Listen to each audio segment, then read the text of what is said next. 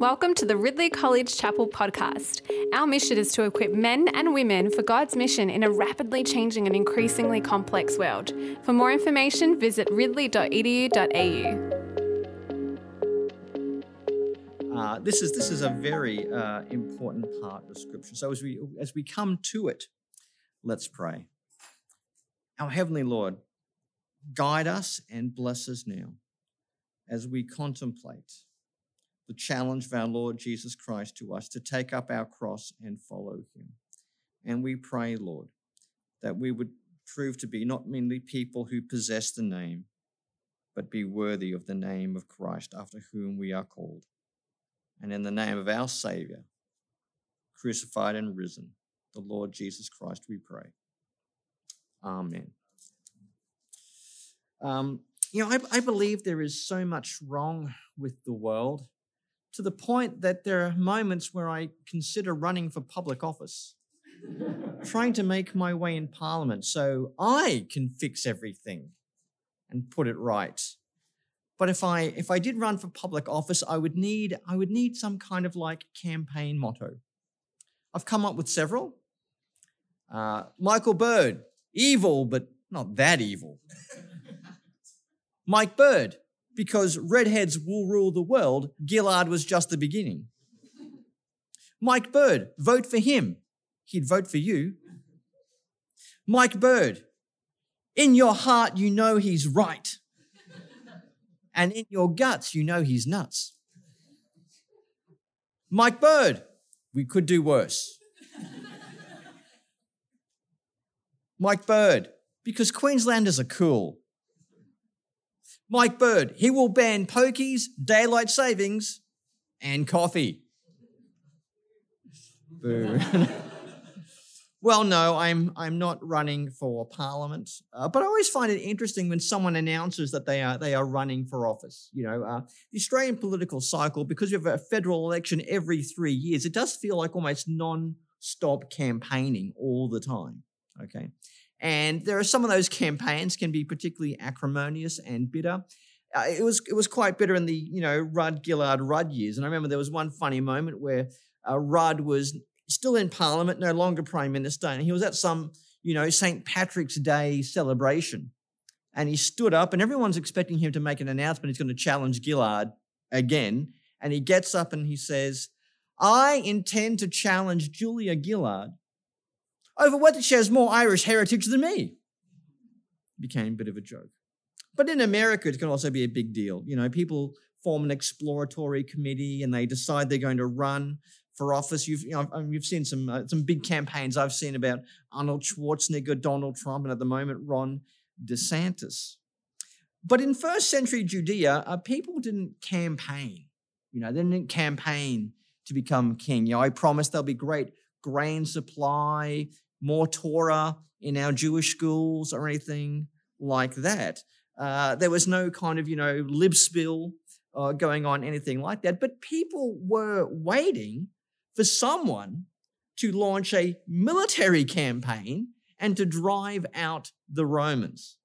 That type of a person could be heralded as the Messiah. So they were waiting for a campaign of sorts because although they were they were in the land they had some degree of autonomy there were various degrees of intrusion and encroachment upon the jewish people.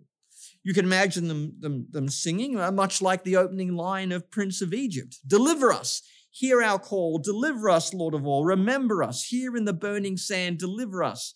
There's a land you promised us deliver us in the promised land and some Jews reading their scripture look forward to a day where those great promises of Isaiah would fully come to fruition. There would be a new David, a new anointed king, a new temple. All of the, all of the Jewish people scattered around the world would all return back to Judea. And Josephus points out that there were certain oracles in their scriptures. He doesn't tell us which one, but I think it might be some stuff from Daniel hinted at one day there would be a Jewish ruler who would expel the Romans and take control of at least the East. But this doesn't mean that everyone was sitting around waiting for a Messiah. You know, it wasn't quite like in, you know, in Jesus Christ Superstar where Pilate says you, you Jews produce messiahs by the sackful. It's a slight exaggeration of the real case. Not everyone believed in a messiah or wanted one, because it usually meant conflict and war. And there were different views. Sometimes people expected a military messiah, you know, a, a, someone who would have that campaign. In other places, they expected two messiahs, you know, a priestly messiah, a priestly anointed one, and a royal anointed person. Uh, others expected one with more supernatural powers and traits. But every now and again, some person would rise up, usually during an interregnum, an intermission between rulers, and some would, would pop and there would be some act of sedition or a revolt. Just before Jesus was born, Judas the Galilean had launched one such revolt, and people did wonder whether he might be a messianic leader. There was Simon ben Giora during the Judean revolt against Rome in uh, 66 to 70 AD. Uh, he seems to have deliberately cultivated some messianic aspirations. And of course, there was an explicit messianic claimant in the second century in 132 to 135 with Simon Bar Kokhba, who, ex- who minted coins celebrating the liberation of Judea and claiming himself to be the Messiah. And so it was with the disciples, they could not but avoid having some sort of expectation about Jesus. Is he the Messiah? He definitely excited messianic hopes, which is easy to understand. He proclaims the kingdom of God, which is the coming of God as king to save and liberate his people, often in his Davidic servant. He uses a lot of language from Isaiah about a, about a new exodus or, or the full end of the exile. He call, calls 12 disciples, which are, which are symbolic of a reconstituted Israel. He's, he performs these mighty miracles and exorcisms. He compares himself to David and Solomon. But he, he, does seem to avoid the messianic question, like someone avoiding, you know, are you running for Messiah or, or something like that? He keeps it a bit of a, a, mystery as to what he really thinks. But there does come a point where the cat gets out of the bag. Jesus takes his disciples up to Caesarea Philippi, the, the northern part of Israel, where Judaism meets paganism. The further reaches of the Jewish people, where there was not far from it an imperial temple, a grotto also to the god Pan. And it's there that Jesus asks his disciples, So, what's the gossip about? What are people saying about me? And you can see in, in verses 27 to 29, he, people, the disciples tell him what people are thinking. Some say John the Baptist, you know. He continues, there's a lot of continuity between John and Jesus in terms of their ministry. They both warn of judgment, they're both concerned with the restoration of Israel. And in, in fact, Herod Antipas even wondered whether Jesus was John the Baptist 2.0. It, as if John the Baptist had come back to life in Jesus, received a double portion of his spirit, or something like that. Others say, no, you're something you're like Elijah, that great miracle worker. Or others say you're just a, a run of the mill prophet with a, with a sense of unmediated divine authority. Now, these views are to some degree uh, understandable and correct, but the problem was Jesus, he didn't fit into any precise category. Yes, he did exorcisms, but he, he spoke more than an exorcist. He was like a rabbi, he was like a prophet, a holy man, a healer. There are many different labels you could apply to Jesus, but at the same time, he seemed to transcend all of them. They needed a more comprehensive category to explain him, and the most ready one and the most understandable one was the Messiah. And J- Jesus asks his disciples, Who do they think he is? Now, this isn't the first time they've been th- thought about this. When Jesus still stilled the, the storm on the waters in the Sea of Galilee, they thought, Whoa, who is this guy? He doesn't just predict the weather, he tells the weather what to do. And when he, when he speaks the way he does, he doesn't just say, you know, when they're, they're discussing the Sabbath, he doesn't say, well, you know, on the Sabbath, you know, I heard Rabbi Moshe say in the name Rabbi Herschel that you should not eat tofu on the Sabbath. I mean, he doesn't, he doesn't talk like that. He says, You've heard it said, but I tell you. He seems to speak from, from God's point of view from the inside with this unmediated sense of divine authority. And so he finally asks the disciples, Who do you think they am? And then Peter speaks up. Peter says what many have suspected, but maybe some are afraid to explicitly ask of him. And he says, You are the Messiah. Jesus responds enigmatically, cryptically, warning them not to tell anyone about him, which is a kind of covert way of saying, Yes, I am.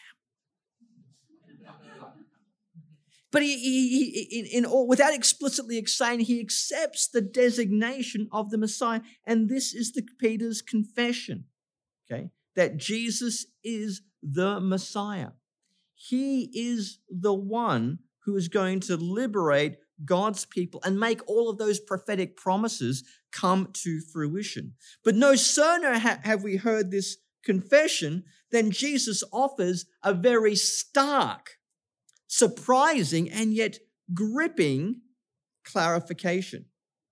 He then launches into what we call one of the first passion predictions. So he's accepted he's the Messiah, and then he says, Then he began to teach them that the Son of Man must suffer many things and be rejected by the elders, chief priests, and teachers of the law, and that he must be killed and after three days rise again. He spoke plainly about this.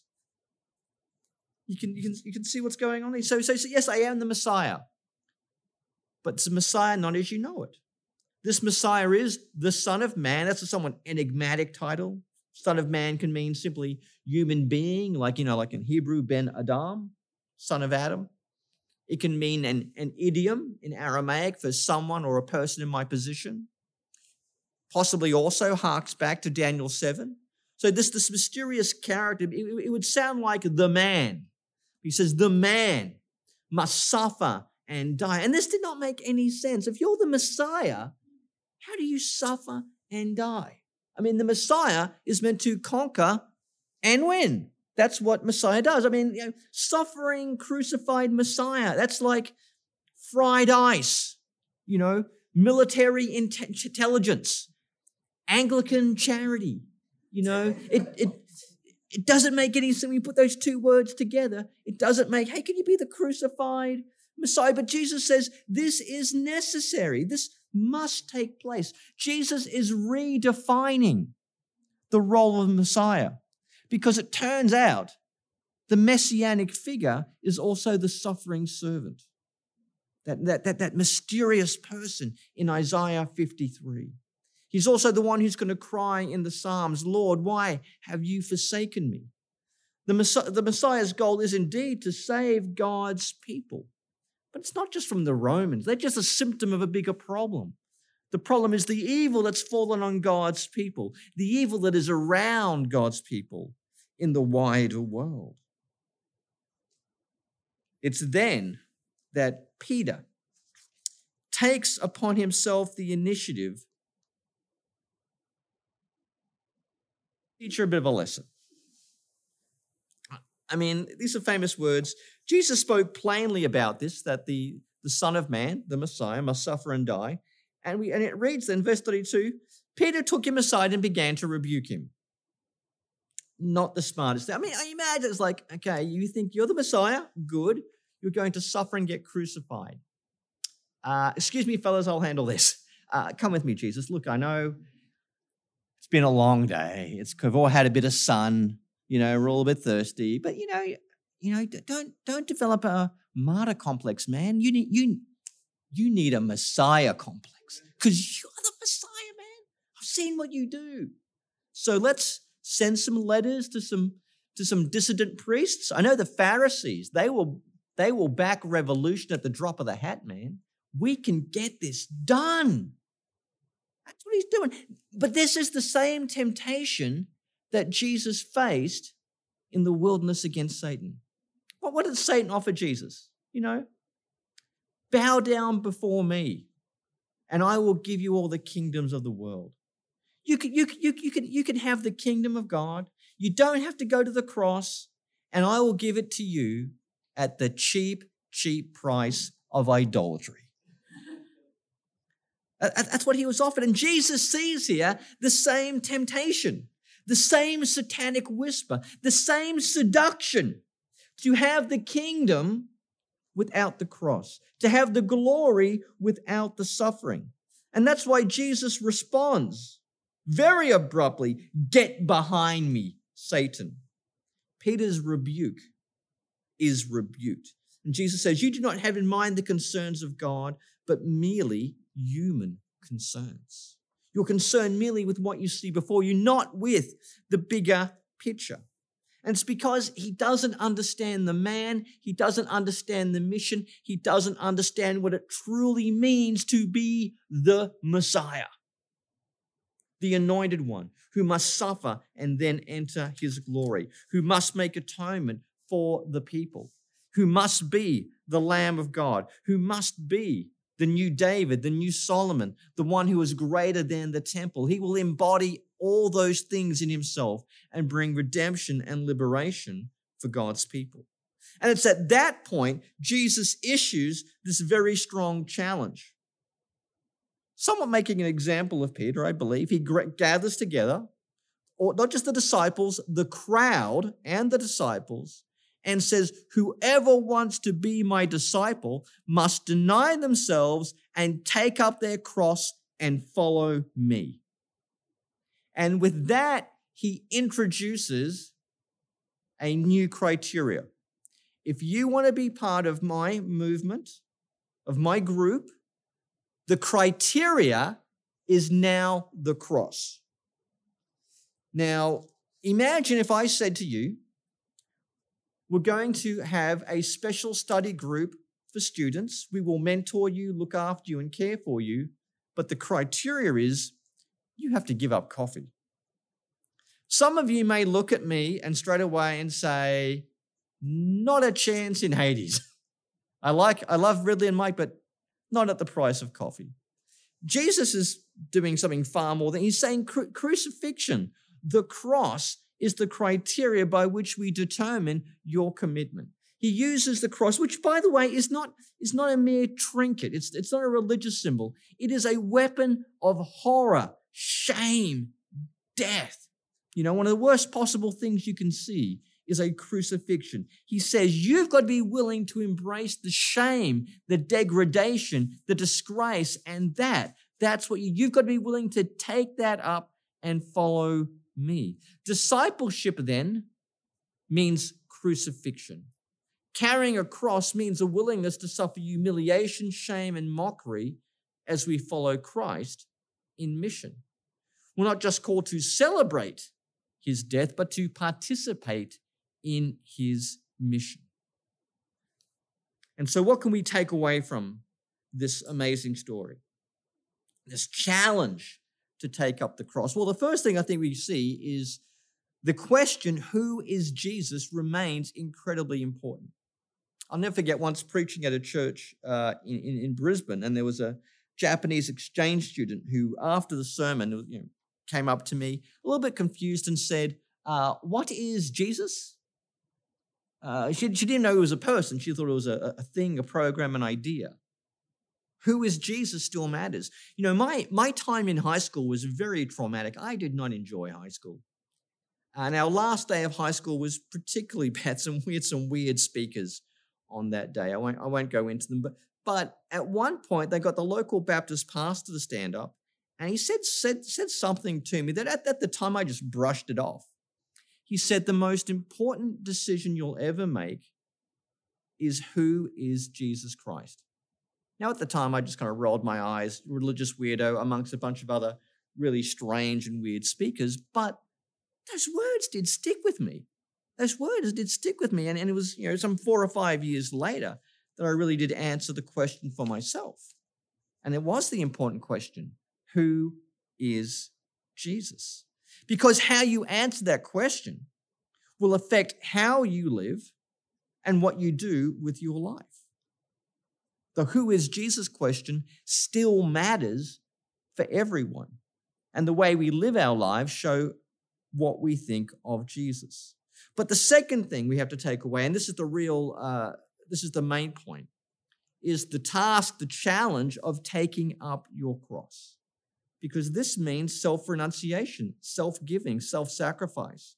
Doing this for God's kingdom, for Christ, and for others. Now, the fact that you are here suggests that you are willing to forego other things. You are willing to go to other places, undertake a vocation that does not necessarily have the best remuneration package or is the most popular one in town. I've worn my clerical gear in, in, in, the CBD of Melbourne twice, and both times I've been either physically or verbally attacked. Uh, we are not the most popular profession these days for those who are in Christian ministry. And the fact that you're all here suggests you're willing to em- em- embrace that.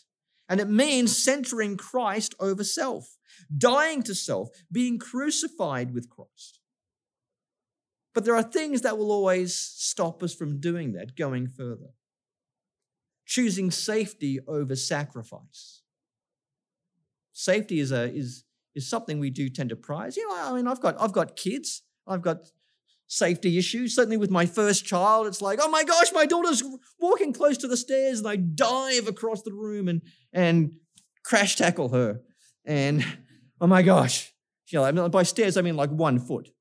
By the third child, I'm like, yeah, she'll probably bounce. You know, but you know, we have safety concerns.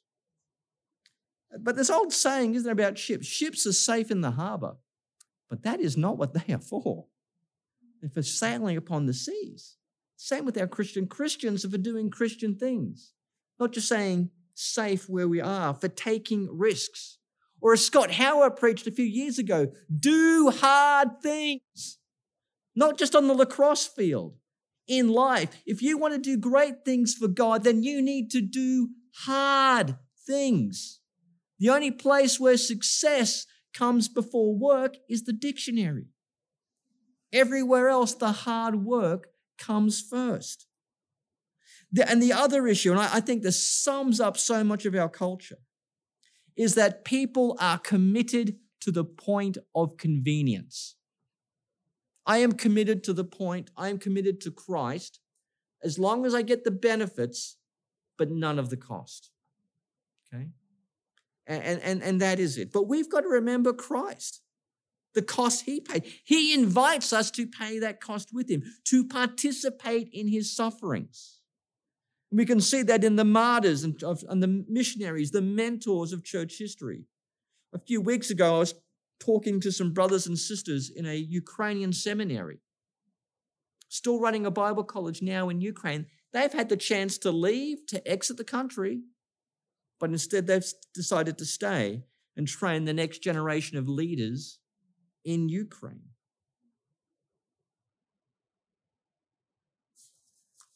Now, I'm not trying to, I'm not trying, this is the point, I'm not trying to guiltify you. I think that's not a word, but it'll work, into thinking, well, there's two tiers of Christians. There's those who take up the cross, and then there's the hoi polloi. I don't want to create a clergy laity distinction or look down upon you because you haven't been church planting in the slums of Somalia recently. So, do you really love Jesus if you haven't done any of that? But I think we can take this away. There is a difference between the followers and the fans. Those who admire Jesus at a safe difference, and those who are willing to put on their sandals and do hard things. There is no I in cross, but there is in crucify. so maybe that's a bad example. But the cross is the example. Uh, I mean, T- Thomas Kempis puts it well. I, I love how he puts it. He says, Jesus today has, have, has many who love his heavenly kingdom, but few who carry his cross. Many who yearn for his comfort, few who long for his distress. Plenty of people he finds to share his banquet, few to share his fast. Everyone desires to be part of his rejoicing, but few are willing to suffer anything for his sake. There are many that follow Jesus as far as the breaking of bread but few go as far as drinking the cup of suffering. Many that revere his morality, but few that follow his shame on the cross. Many that love Jesus as long as nothing runs counter to them, many that praise and bless him as long as they receive comfort from him. But should Jesus hide from them and leave them for a while, they fall into complaining or become deeply depressed.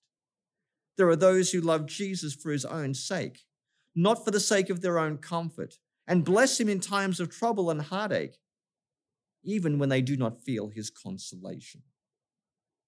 Here at college, in your own churches, in ministry, in, in prayer, wherever you are, we must continually discern in the precincts of our own consciences how to take up the cross and follow Christ, how to be cruciformed, shaped according to the cross, to undertake the imitation of Christ, to participate in his sufferings, so that we might attain all that God calls us to be and more. And to that, my friends, let us pray.